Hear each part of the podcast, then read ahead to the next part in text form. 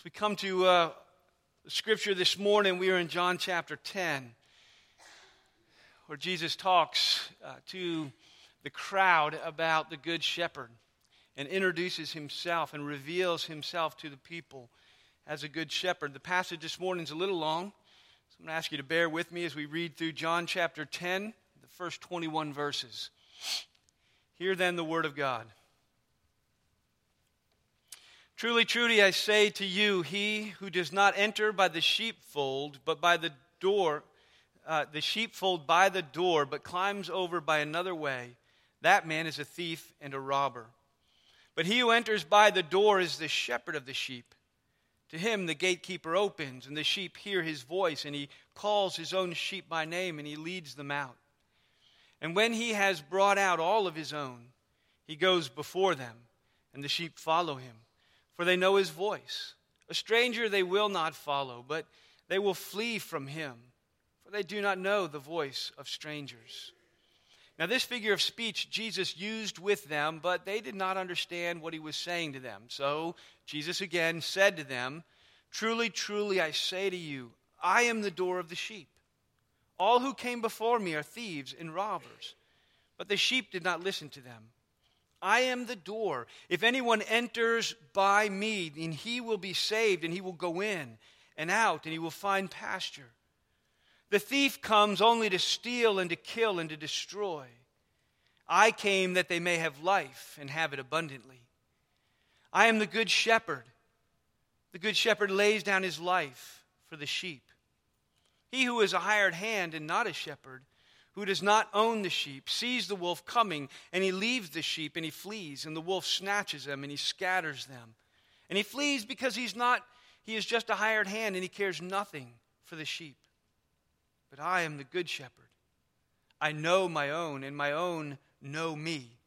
Just as the father knows me and i know the father and i lay down my life for the sheep. And i have other sheep that are not of this fold and I must bring them also, and they will listen to my voice. And so there will be one flock, one shepherd. For this reason, the Father loves me, because I lay down my life that I may take it up again. No one takes it from me, but I lay it down of my own accord.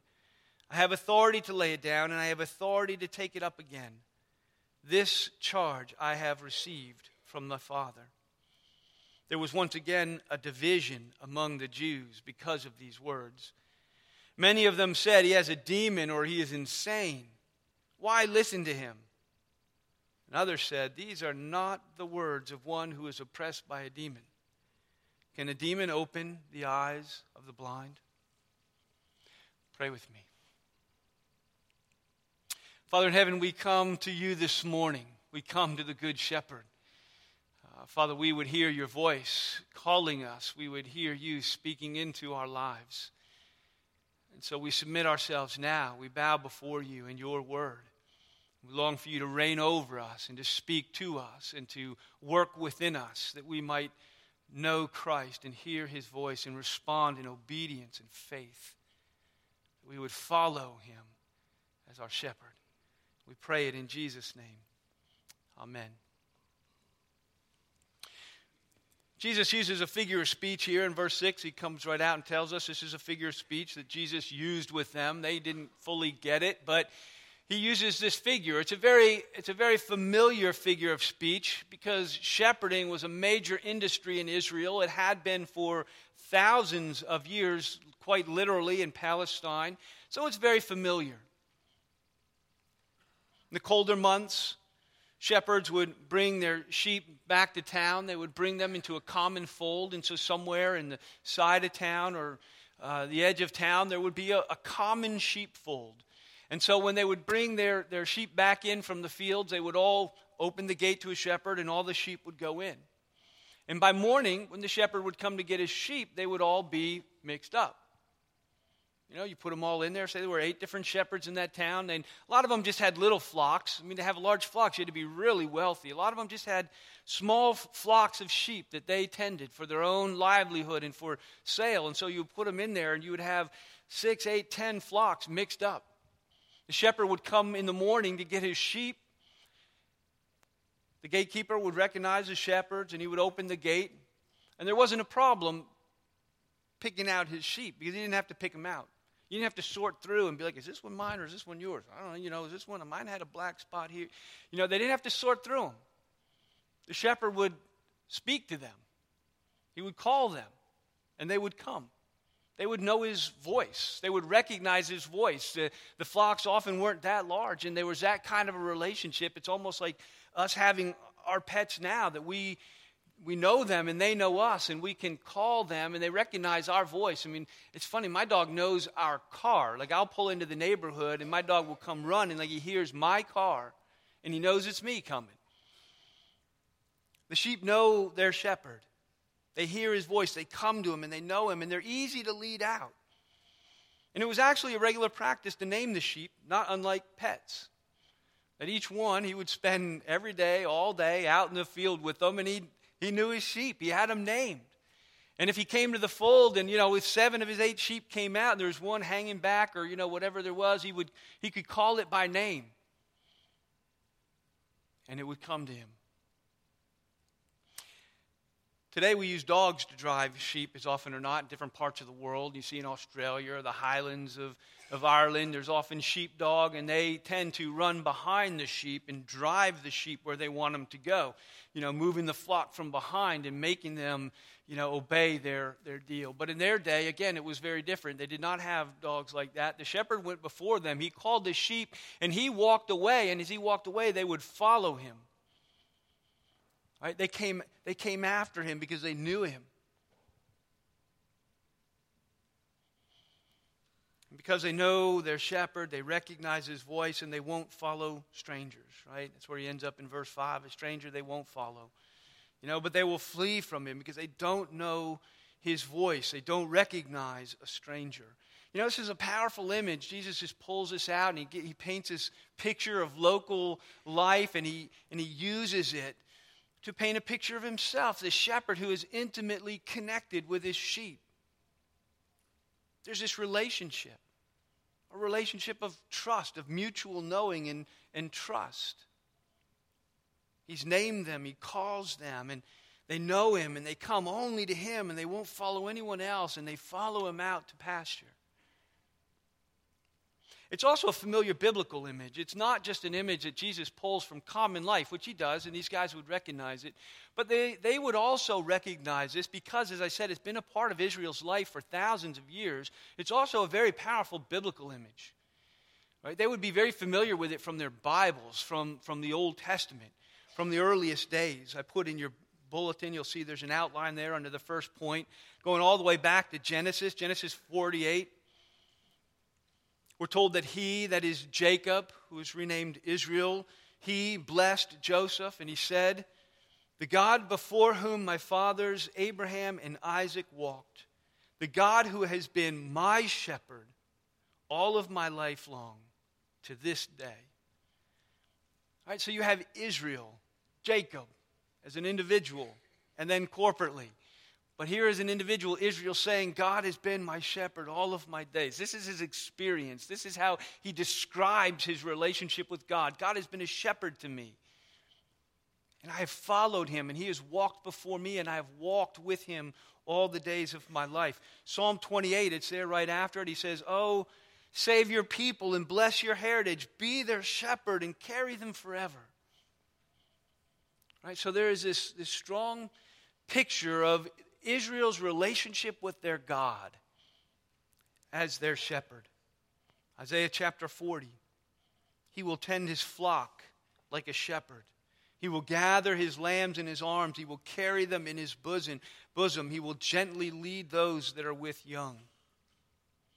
Right? This picture of God's care for his people, the carrying them in his bosom. If, if one of them is injured, if they're you know, a lot of different things that can happen as you live in the wild and shepherd in the wild. And there, any time where a sheep is having trouble or gets caught down in some kind of crag or is injured, the shepherd will pick him up and carry him. I mean, his, his job was to care for these sheep, their protection, their safety, their security, their provision. He would carry them, he would handle them. If one was pregnant, it says he will gently lead them. He's not going to drive them like they are in a herd, but, he, but in their individual situation, he will care for them. This powerful picture, this biblical picture. And Jesus adopts it. Jesus takes it to himself. He does this. And I, I've said this many times, and you can't read, for me, you can't read the book of John and some of the Gospels, and people say that Jesus never claimed to be God. But he does this again and again. Right? God is the good shepherd. God is Israel's good shepherd. For a thousand, fifteen hundred years, he has claimed that title, and, and his prophets had spoke of it, and his people use that language. God is the shepherd of his people Israel. He carries them and he leads them and he cares for them. And Jesus stands up and he adopts this language to himself. And he says to the people of Israel, I am the good shepherd. He reveals himself to Israel. Jesus announces in no uncertain terms, in some ways, that he is God. And he says, I am the light of the world. God is the light of the world. I am the good shepherd. God is the good shepherd. And he's come to call his sheep. See, they didn't understand it. You know, through verse 6, he gives this image. He just says, Truly I say to you, this is the way it is. And he paints this figure of speech, and they don't fully get it. And so he goes to unpack it for them. And so from verses 8 and following, 7 and following, he unpacks it and he puts himself in it and he applies it to himself and to those who are listening to him. And he says, This is what I'm talking about. Right? And he actually uses two images, doesn't he? I mean, Jesus can do this. He mixes his metaphors sometimes, and Paul actually does it a bunch of times. He'll use them. But Jesus pulls out, he says, Not only am I the shepherd, I'm the good shepherd, I'm the door. Right? He mixes these two images. I'm the door for the sheep, I'm the good shepherd. So in verses 7 and 9, you see him saying, Truly, truly, I'm saying to you, truly, truly, truth, truth, listen up, listen up. This is something you should hear. This is something you should hear. Amen and amen. I am the door of the sheep. I am the door. That, that image I just painted for you into the fold, right? Into that place of safety and security and salvation, right? And that's what he says in verse 9, as he says, I am the door. If anyone enters by me, he will be saved Right? He will go in, he will go out, and he will find pasture. I'm, I'm, I'm that door through which you must enter into the sheepfold, into God's flock. And he doesn't say it's not just the truth about me that's the door or some, some facts about me and what I do that are, that are the door. He doesn't say the door is, is, is anything other than him very personally. He says, I am the door. You must enter through me, Jesus. Not a doctrine, not a set of things we believe, not rituals, not ceremonies, not good works, not trying hard, not any number of a thousand things. Jesus says, if you want to enter into that flock of God, if you want to enter into the people of God, if you want to enter into that kingdom, if you want to enter into belonging to and being known by and, and loved by God and cared for in this way, he says, I'm the door. I'm the way. I'm the way and the truth and the life. I am the doorway to safety and salvation. And so by faith, we take hold of the Good Shepherd. And he, and he over and against the door that Jesus puts himself, he, he, he, he kind of does this twice. There's a door, and then there are thieves and robbers over the wall. Then there's a good shepherd, right? And then there are hired hands and, and those. And so he, he juxtaposes these, and it juxtaposed to him as the door, he says in verses 8 and 10, following 7 and 9 about the door. He talks about thieves and robbers. All who came before me are thieves and robbers. But the sheep won't listen to them. Verse 10, he says that the thief comes only to steal and to kill and to destroy. I came that they might have life and have it abundantly. Right? Thieves and robbers refuse to use the door. That's verse 1. He opens it out with Truly, truly, I say to you, he who doesn't enter the sheepfold by the door, but climbs in by some other way, that man is a thief and a robber. Right? They refuse to use the door. In fact, their refusal to use the door tells you that their motives are less than righteous. Right? If they won't come in by the door, then their motives are not good. They're there for all the wrong reasons selfish and destructive. Now, who is Jesus talking about? Who are the thieves and robbers? Well, the, the bad guys that Jesus paints again and again. And I would suggest that in this passage, Jesus is still coming after the Pharisees and the Jewish leadership. He comes after them again and again in, in, in, in form after form, right? Because there are three characters in this dialogue that's going on there's Jesus and the crowds and the Jewish leadership. And there's this dynamic of Jesus teaching them, them questioning him, them attacking him. You know, and this follows on that whole investigation of the healing of the blind man on the Sabbath. And you see this actually flowing right out of that text. In verses 40 and 41, it says, Some of the Pharisees near to him heard these things, and they said to him, Are we blind? And Jesus said to them, uh, If you were blind, you would have no guilt. But now that you say we see, your guilt remains. Truly, truly, I say to you, he who does not enter the sheepfold by the door climbs in some other way. You see, in the original, there's no break right there. And he flows out of it and says, You know, because you claim to see, you, your guilt remains. Truly, truly, I say, anyone who comes in in some other way, in other words, they're rejecting him as the door. And anyone who comes by any way but the door is a thief and a robber, and their motives are not righteous. They want to enter the fold over some other wall. The Pharisees want to establish their own righteousness and their own sense of acceptance with God based on who they think they are and what they can accomplish. They think they claim to be the shepherds of Israel. They think they're the gatekeepers. They think they're the gate. Right? They're, they cast Jesus out. The whole story that we just left is the Pharisees and the Jewish leadership casting the blind man out of the fold. Right? They're the gatekeepers, and you're out because you trust in Jesus. Right? Because you, you in some way claim him as your Messiah. And so they think they're the gatekeepers. And what they do is they slam the door in the face of all who would enter. But the truth is, they're the ones who won't use the door.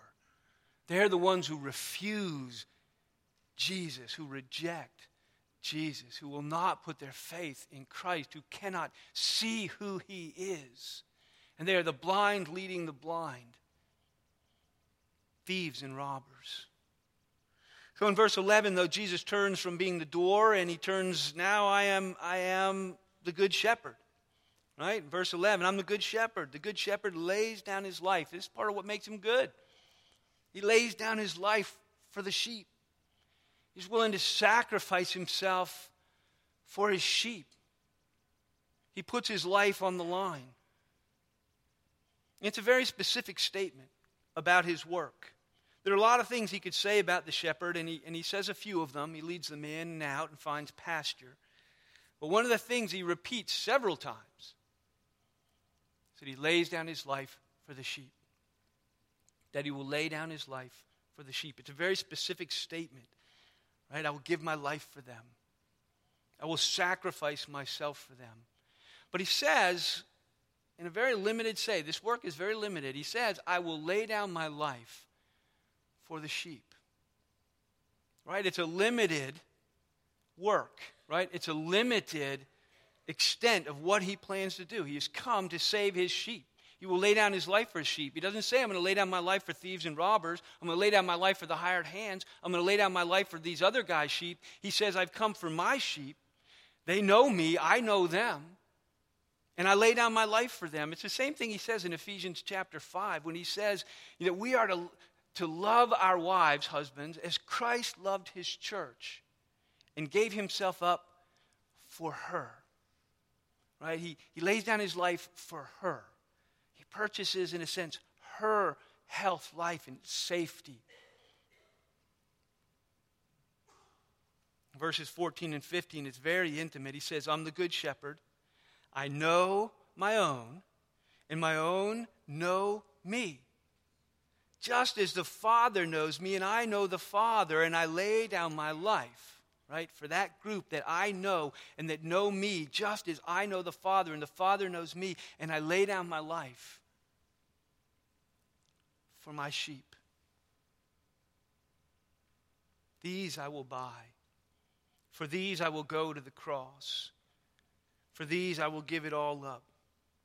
He has this enigmatic statement in verse 16. I've actually heard people, if you look in verse 16, flowing right out of that, he says, I have other sheep that are not of this fold And I have to bring them also, and they will listen to my voice. And so there'll be one flock and one shepherd.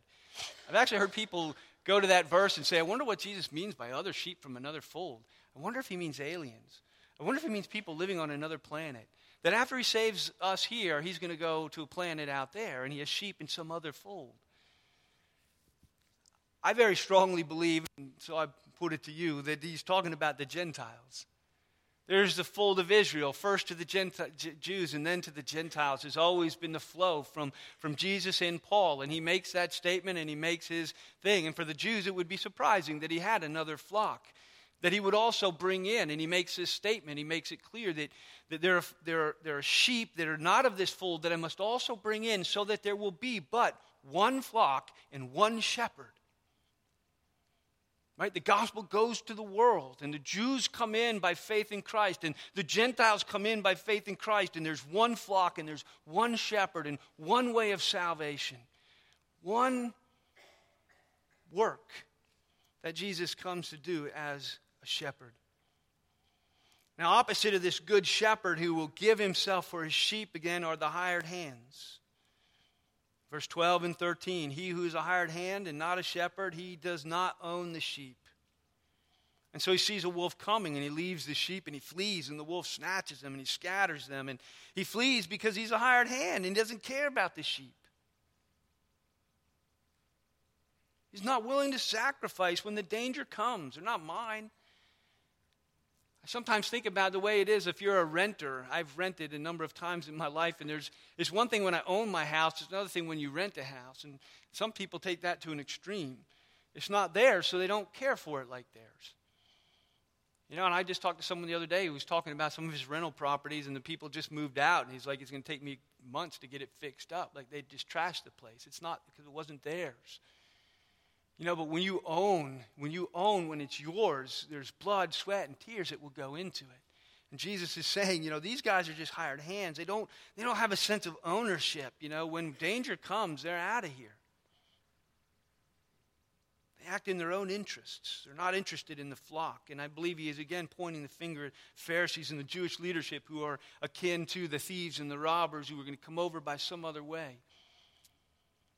These guys who are the false shepherds of Israel and who are leading God's people astray. I put there in your bulletin under the second point a quote from Jeremiah. Again, these are biblical themes. Jesus, Jesus rarely brings up new topics of discussion. Most of the stuff that Jesus puts out there and the images that he uses are stuff that they would be steeped in from the Old Testament.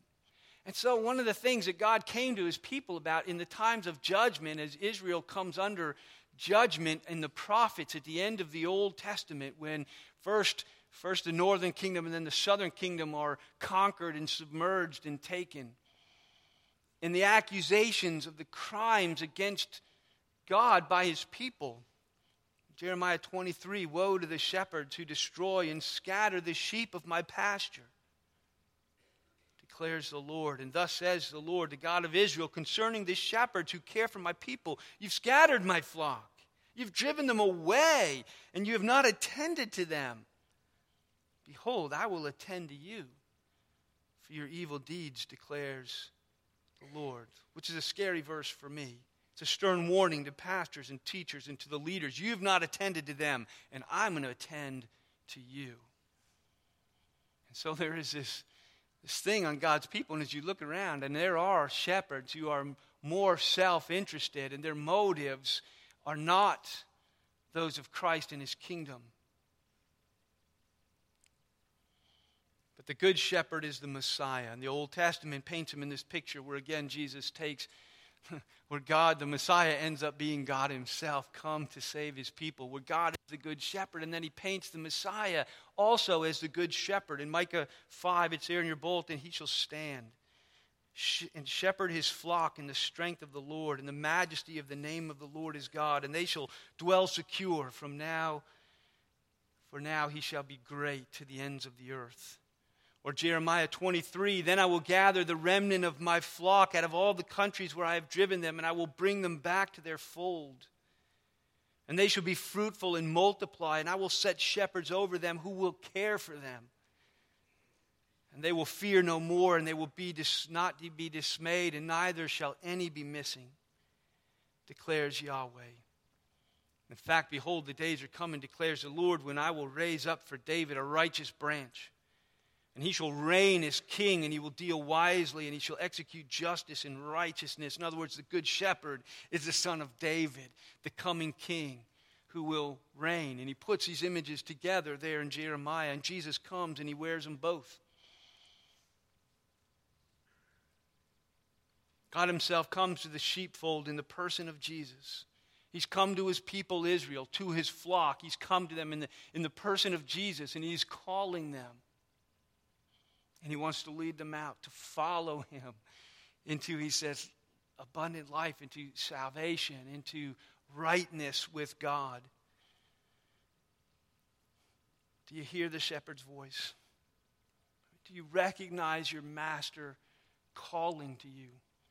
He knows you by name, and he calls you to follow him. See, the mark of Jesus' sheep, Old Testament and, and New, as Jesus tends the flock, the mark of Jesus' sheep is this they know his voice and they come to him. When he comes to a fold that's all mixed up, how does he know which sheep are his? How do we know whose sheep are his? When they hear his voice, when he calls to them, they come. Right? They gather and they follow him. That's the mark of his sheep. That's how you know. This is the, the clearest way to know who Jesus' sheep are that when he calls, they respond. They know his voice, they hear it, and they recognize. And they come to him. And they put their faith in Jesus Christ and they follow him into a life of holiness and a life of service and a life of mission. But we're prone to wander. Lord, we feel it, right? Prone to leave the God we love. And I believe that as we see who are Jesus' sheep, as we hear his voice calling, that the master calls us to repentance is so often is how do, how do we know how to handle folks and how to handle situations when, when people are struggling and out there, when people wander off on a byway of sin, and we come to them and say, Brother, sister, you're not following Jesus. Like Jesus is so clear here, here, and here. You know, and to follow Jesus is to hear his voice and obey his voice and to come after him and to do what he says and to seek to honor and to please him as one of his. And you're going this way, and we call to repentance. How do we know who Jesus' sheep are? They come to him. They abandon the byways of sin and wandering when they hear the shepherd call, right? When he calls their name. Do they come? Do they follow? Do they repent and give themselves to the shepherd again? Do you hear the shepherd's voice? Have you heard him call your name? Have you come to him? Are you, do you hear him calling even this morning? I believe he wants to call us again and to tell us going this way. My sheep follow me. My sheep come with me. Jeremiah 31 4, it's there in your bulletin. And no longer shall each one teach his neighbor and each his brother, saying, Know the Lord, for they shall all know me.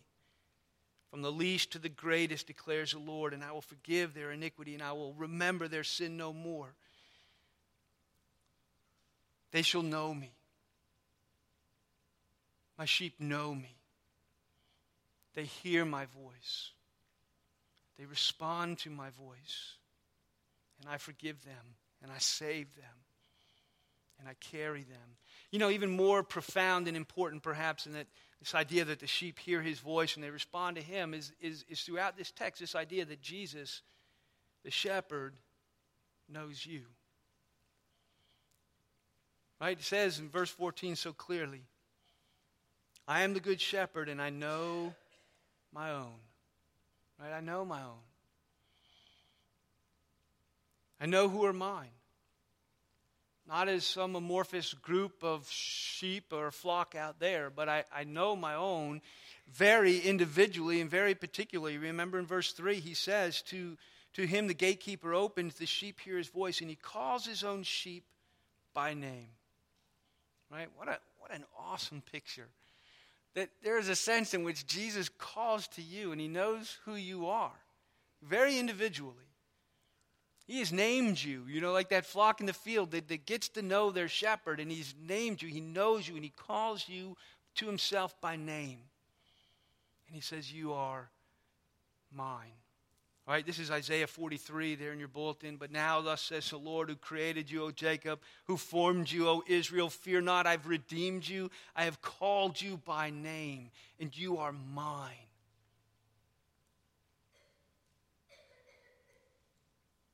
A little mind blowing. Just as he says in 14, I mean, when he says, I'm the good shepherd, I know my own, and my own know me. And then he says 15, just as the Father knows me and I know the Father. Now, let me just ask you how well does the Son of God know the Father? And how well does the Father know his Son? And he says, I know my own, and they know me, and I lay down my life for them, and I purchase them for myself. Jesus is the door. He's the only door. You can't get in over the wall. Thieves and robbers, he says, don't make it. They don't cut it. It doesn't work. There's one way. He says, you enter through the door by faith and you will be saved. Right in verse, what does he say in verse 9? He says, when, you're, when you enter through the door, I'm the door. If anyone enters by me, he will be saved. He will go in and he will come out and he will find pasture, right? He will come in to the fold where there's safety and security and rest and provision. And he says, then I'll lead him out. We'll head out from here. He'll lead you out. Where? To pasture, but to service and to mission and to honor and to glorify Him in the world. He leads us into safety and He leads us out into the wider pastures where we serve and honor Him. A life of following the shepherd, of serving the shepherd. He came, he says, that they might have life, verse 10, and they might have it abundantly. I was trying to think how to wrap this up. You get all this far. I think there's this picture here that's, that, is, that is profound. You know, as I was doing this this week, it's happened to me a couple of times recently, as I'm studying one thing and it, it really brings something else to life. I was looking at a couple of points in the Lord's Prayer Lead us not into temptation, but deliver us from evil. And I just found myself praying the whole Lord's Prayer again with new ownership and, and depth. And as I was thinking, how do, I, how do you wrap this up? How do I describe? He says, here's the bottom line is that I've come to give them life and to give it to them abundantly. What does that look like? I can spend another 10 minutes trying to describe to you abundant life in Christ. I decided to spare you. And I thought we would, I would just pray it. I'm going to pray it for you. Uh, and let you own it for yourselves. And hopefully it's your takeaway uh, as we think about this. Because where else more profoundly do we understand this image than in David? When he says that the Lord, Yahweh, is my shepherd, right? And I shall not be in want. He makes me to lie down in green pastures.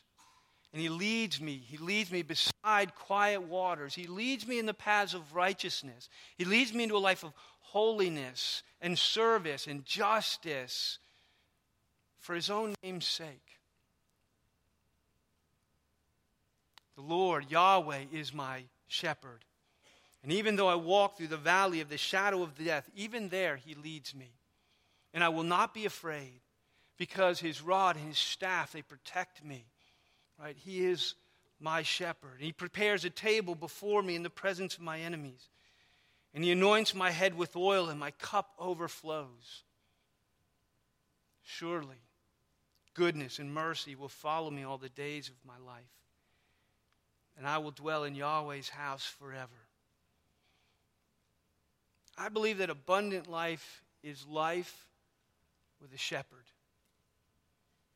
Abundant life is when Jesus knows you and loves you and protects you and provides for you and leads you. He leads you in and He leads you out.